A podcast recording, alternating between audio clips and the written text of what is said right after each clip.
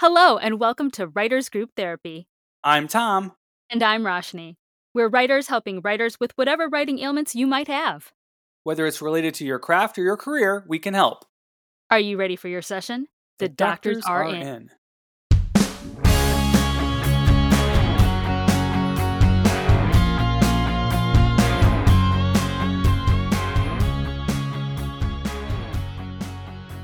And if you like this episode and you like what you hear, make sure you check us out online at writersgrouptherapy.com. You can also find us on Twitter and Instagram at WG Therapy individually. I'm Tom underscore Loveman on Twitter and Tom Loveman on Instagram. And I'm at Roshni Lamino on Twitter and Instagram. Make sure you give us a five star rating wherever you are listening to this podcast. So, we are here in 2021, new year, new start, and a new person to talk to. I'm so excited. Today we have Heather Fitzgerald, who is a YA Christian fantasy author. Full disclosure, I've actually narrated some of her books, so that's how I've met Heather. And I'm so excited to actually talk to you live and in person instead of on email. Welcome, Heather. Hey, thanks so much. It's great to be here. I'm, I'm excited. Yay! So, just give us a brief overview about how you got into writing, how you got into fantasy in particular, and then we'll go from there. Okay. Um, well, I am a mom of four, and uh, they're all adults now, but I homeschooled most of them most of the way through.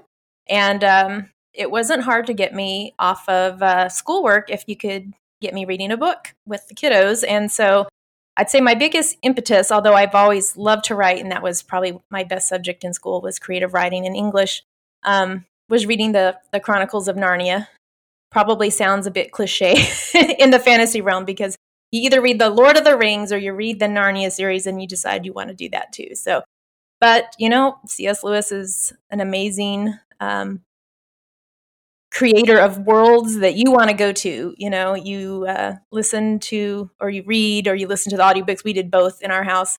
Um, uh, Narnia and the possibilities of like, you know, what if you really did open up this piece of furniture or you opened up a door or you fell down a rabbit hole or whatever. I, I prefer fantasy that's connected to uh, the real world where it's, you know, kind of stumbled upon. So um, that just captured me. And it was one of those things I didn't want the, the series to be over. We read all seven books uh, multiple times. And, uh, and I actually have an idea for a spin off for the Narnia series that is tucked away for after things get a little uh, more uh, rolling, I guess, in the direction of sales and uh, you know just exposure to my writing. Um, that I hope to be able to explore that possibility. I've I've talked to um, some publishers about it um, just because of the legal aspects of it. So that's still kind of something I have to explore.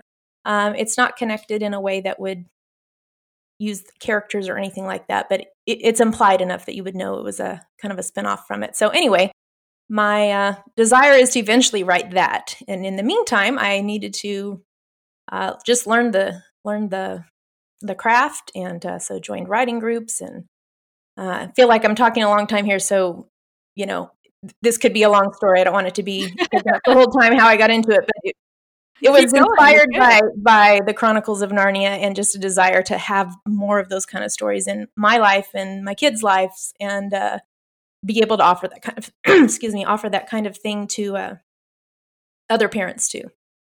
Was it all kind of a second act kind of thing? This wasn't like your initial career goal. When did you like? When did you start writing? I guess is the question. Yeah, it was just one of those things I had some time to do as a mom. I was a full time mom. Um, I did, uh, gosh, I shouldn't say that. I was also a ballet teacher, so it's kind of a weird combination. I my kids went to a fine art school for homeschoolers of nearly a thousand kiddos, so this is a pretty big um, school, uh, organized. You know, um, all kinds of fine arts and and core subjects too. Eventually got added, so all that to say, I had the blessing of getting to teach there at that school. So I did have somewhat of a job, but um, it was a one day a week gig. And so I had time with the kids being home, um, you know, and learning to do independent study and stuff like that, where I could work on writing on my own. Um, and I didn't seriously pursue it until my oldest was graduating from high school Um, and my youngest was in sixth grade. And I thought, man, you know, my oldest graduating, it's gone so quickly. What am I going to do in six years? You know, when I don't have this gig anymore as mom and teacher. so that was when I kind of made a goal to, by the time my youngest would graduate, which was 2016, wanted to be published. And as uh, Providence would have it, that's exactly what happened. I um, eventually met people in, in the writing world, as in most artistic endeavors, it's kind of a networking thing. You you uh, go to workshops and you you know reach out and email and review things and this and that, and people um, you meet people. And so uh, I was blessed to meet uh, an author um, who knew another author friend who was beginning her own publishing company, which was Miralee Ferrell, and she was beginning um, Mountain Brook Ink. and that's spelled I N K. Um, because some of her books were so old, they were she was getting the uh, copyrights back, so she was starting her own publishing company to keep those books going because they were still selling, and um, to look for some, some new authors. So um, I was able to meet her and present her with my Baby, which was The Tethered World, which is my first book. And that came out, actually, that one and the second book came out in 2016. It was a pretty intense year of writing, to say the least. So, yeah, that's kind of the fast forward version. So then, as far as, you, I mean, it just happened to work out that you found a publisher right away. Would you have kept on looking for a publisher then, or would you have considered going the self publishing route if the meeting with Miralee hadn't happened? I think self publishing has come a long way in a short amount of time, um, thanks to um, Amazon. Um, I don't know if it's thanks if we should thank Amazon or not because it's kind of its own uh, monster. But I, I think I'd be more open to it now than I was then. But there is so much that you have to know that I'm not interested in learning. It's too big of a learning curve. Technology, as you may have figured out, is not like my BFF. So all of the different roles of um, you know getting the cover art and the advertising and i mean not that you don't have to do all that to some degree yourself with a, a smaller publisher but just to have that professional input and handholding, i needed it and so i don't regret doing it at all um, the way of publishing right now is if you don't have an agent you really can't get into a big publishing house. Um, so that there's kind of that catch 22 an agent doesn't want to look at your stuff unless you're published most of the time unless you have the opportunity to meet some you know at a conference or something like that. Um, but at that time of my life i i couldn't go to conferences. I, I had four kids at home so you know everybody's experience in getting from point a to point b is different and i know some self publishers that have done great and that is their that's their thing you know that's their jam is to be uh, very controlled uh, in all areas. They they have the control they've got the the gears and they're they're moving forward but um i get overwhelmed with too much so that's just not me yeah. Your books um have a unique um crossover between the sci-fi fantasy world and uh, a spiritual christian kind of theme kind of like mm-hmm. the chronicles of narnia obviously that was a big influence on you how how how did you approach that? I'm kind of interested because I've done a sci-fi story where it kind of crosses that science versus you know metaphysical mm-hmm. realm. Mm-hmm. How did you approach that? Um, I, I guess the beauty to me of the Chronicles of Narnia is that you don't necessarily know this is a Christian story or that it has Christian bones about it unless you yourself are a person of faith.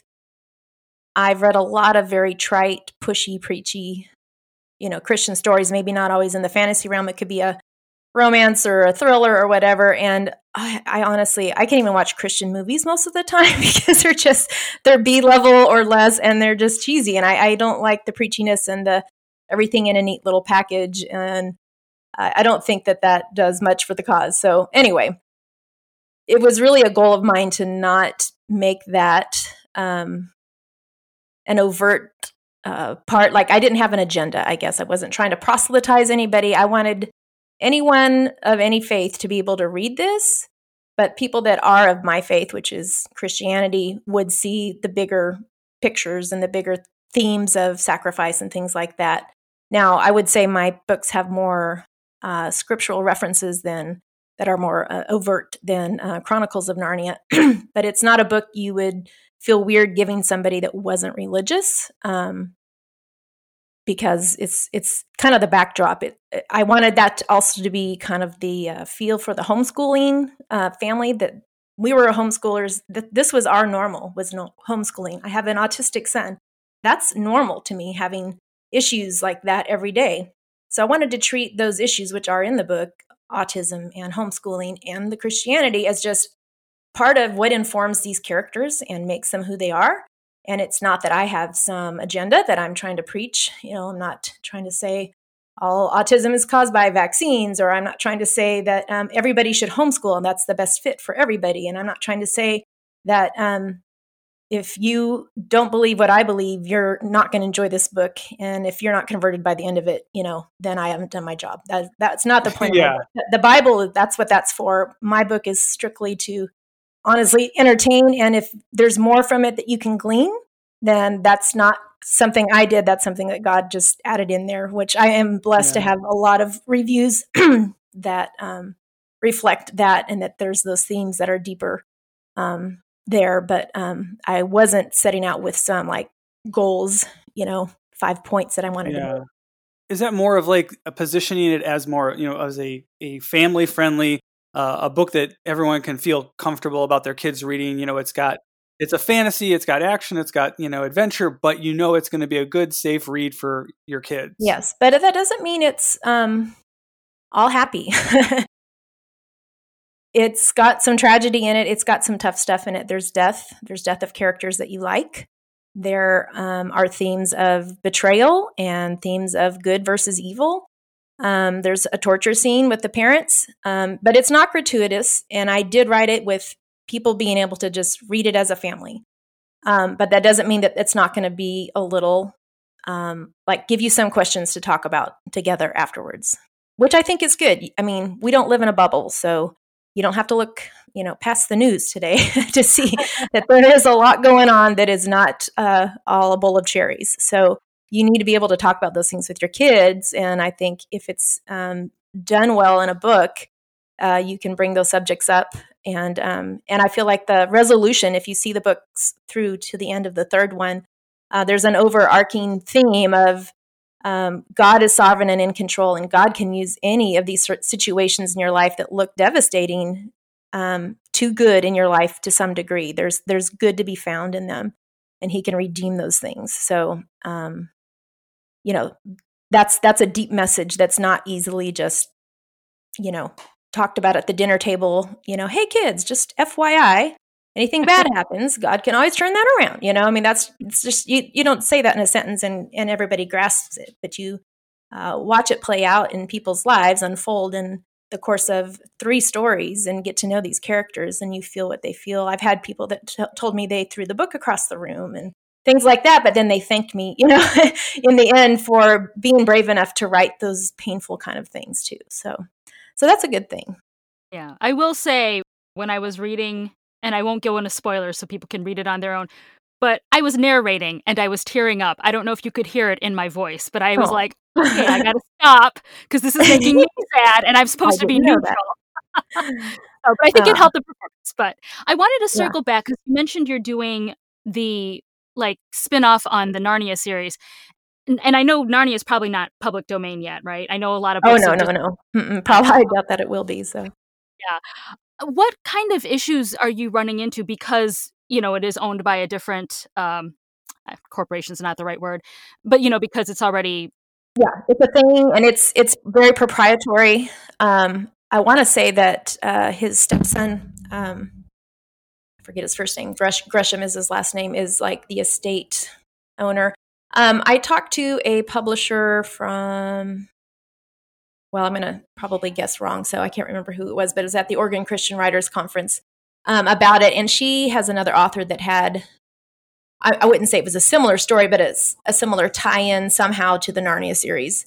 Um, and they shut her down; they would not allow it. So I feel like what I plan to do, and I don't want to I don't want to give away any great secret, not that everybody's rushing out to copy my idea, but it's hard to explain other than to say that it only alludes to things that happen in a certain Narnia book. Um, but there's no mistaking that that's the reference back. Um, I'm not using people's names. but I am using a concept from that happened in one of the books to uh, go explore other worlds. So um, I don't know. I talking to that person and telling her my my ideas, she couldn't give me a definitive answer at that point. So, and it's still it's something I've begun and rewritten and things like that. So I'm still a ways away from having something that I could just present and say, you know, read this, tell me what you think, you know. In the meantime, I feel like you know, it's kind of the uh, ultimate goal of mine is to write this, but in the meantime, I have an audience to build and books, other ideas I can I can work on because I want that to be my very best thing. And ironically, I didn't set out to make this series, this Tethered World Chronicles, um, a Narnia type series. That was not in my mind, but I have so many reviews where people say, you know, this is the book to read after Narnia, or this is uh, like a nar- modern day Narnia. And so I am so humbled and surprised every time I see those kind of reviews. So that's been kind of a cool thing that I've managed to accomplish that in any way. I don't ever, ever imagine uh, feeling like I could fill uh, C.S. Lewis' shoes, and I would never even attempt that. He is miles above me in his wisdom and his education and i'm just i'm just a homeschool mom but you know we all have our gifts and and so i want to use this one to the best of my ability not ever imagining that um, even this series would have any of those comparisons in it it's it's, it's been really shocking and and really kind of a thrill every time that happens because i don't expect it so. With the kids have, was your family always a, a big uh, fantasy you know book family? Did you always read books together and that kind of stuff? Did the did the kids have the kids read your books too? Um, they have they have read them uh, they do not uh, well i should my oldest still reads a lot of fantasy um, of that sort but my others do not. They like historical fiction. But you know when mom writes a book obviously they're going to read it. Now my husband he hardly reads anything let alone books that have gnomes and leprechauns populating them. and he has read them all and he enjoys them so much. It's been really fun to see him, uh, first of all, look at me and go, I don't even know you. I did not know all this was going on inside your brain. You would not look at my house or my life and think, oh, this person's a, you know, fantasy freak or a geek or anything like that. I I seem pretty normal, although I'm very artsy, so that might be my one little giveaway that I have a lot of artsy flair. But um, yeah, I, I didn't geek out over things like a lot of people do, and maybe because um, you know I'm I'm 51 years old, so when my kids were young, the internet was just starting. You know, so all of the the fan fiction and things like that came in the middle of my um, you know motherhood days with with busy little kids so i just didn't have time to get into that um, so anyway uh, I think it's it was a surprise to my husband for sure, and and then he's just been the biggest supporter. I've been really thankful because he's an engineer, so I'm this very right brain person. he's a very left brain person, so he could have just kind of shut me down and was like, and be like, you know, ah, you're crazy. What is all this about? Don't be so silly, you know. But he has fully uh, embraced it and um, been a big fan. So I, I appreciate that as well. So uh, yes and no. We read a lot of fantasy, but we read a lot of other stuff, historical fiction, and um, even nonfiction stuff. We'd sit around, read it, you know, after uh, dinner at the table. But most of the fun, kind of crazy things were read during school hours, where my husband wasn't necessarily involved. So, The Chronicles of Narnia, The Hobbit. Uh, we loved uh, Suzanne Collins. Her first series was uh, Gregor the Overlander. Um, and and again there's another series where you've got uh, the real world and and he she she did sort of a uh, modern day alice in wonderland instead of a rabbit hole he goes into a manhole in new york and there's a whole another world down there you know so that was another one of our favorites um, so are you mostly a, a, reading house or did you also watch movies and films oh no both both oh, yeah okay. movies and and and reading and now I almost exclusively listen to audiobooks. I just don't have as much time to read because oh. if I'm ah. just sitting there, I figure I should be writing and not reading so we all, we all think that, yeah. Yeah. But I can multitask. And so I listen to several books a week while I do other things, you know, driving around or wow. whatever. So. And do you see these books going to the big screen at some point? do that? Well, you know, every every author's secret hope, I'm sure, and I've had quite a few fans ask, you know, but I don't have a movie production team and I don't know any. So that's totally out of my hands. And it's, you know, my publisher works with a lot of um, romance writers that um, their books and her books as well have ended up to be Hallmark movies or the Up Channel movies. But you can't do that kind of a thing on a low budget movie. Uh, you can't do a fantasy thing, I should say. You know, uh, special effects and um, yeah. all of the crazy things that in my world it, it, would either be done so awfully that I wouldn't want to even admit that I did it, that I wrote that, um, or it'd have to be some big production company. And I mean, I that's a great dream, and I would certainly welcome it, but I I don't have any personal connections or plans. So cool. So now from the practical standpoint, just kind of talk us through, and I'm sure you said, like, even with this upcoming book, deadlines are fluid, but typically, what's the process from start to finish? How long does your publisher give you for writing a first draft? What happens mm-hmm. after you turn it in? Marketing, the blog tours, yeah. all that stuff. It's been kind of uh, different with each book. So, when I wrote The Tethered World, I had several years with it um, to keep going over it. I, you know, my first drafts were just awful, as most writers would say. I don't have any formal training. I just have, you know, maybe some good instincts. So um, I had the chance to polish it up before a real publisher ever took a look at it.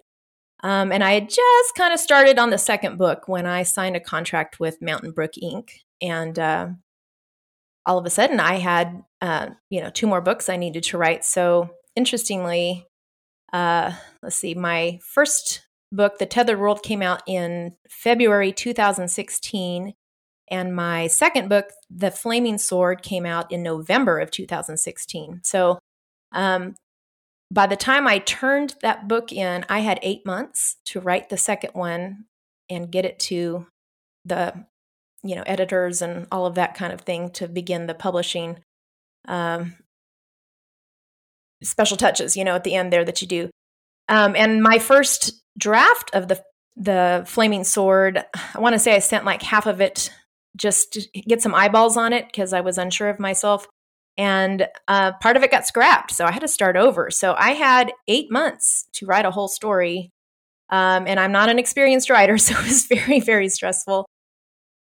I can't remember if it was that book or the Genesis tree that we basically didn't have Christmas if it weren't, or we wouldn't have had Christmas if it wasn't for my two youngest daughters who decorated and took everything down after Christmas because I was on the couch trying to meet my deadline and getting about two hours of sleep a night towards the end there. so uh, I'm not really good at like saying, okay, a thousand words a day. You know, um, life throws crazy things at your way. And this past year in particular has been really rough, even without COVID. Um, my mom had a stroke uh, last February.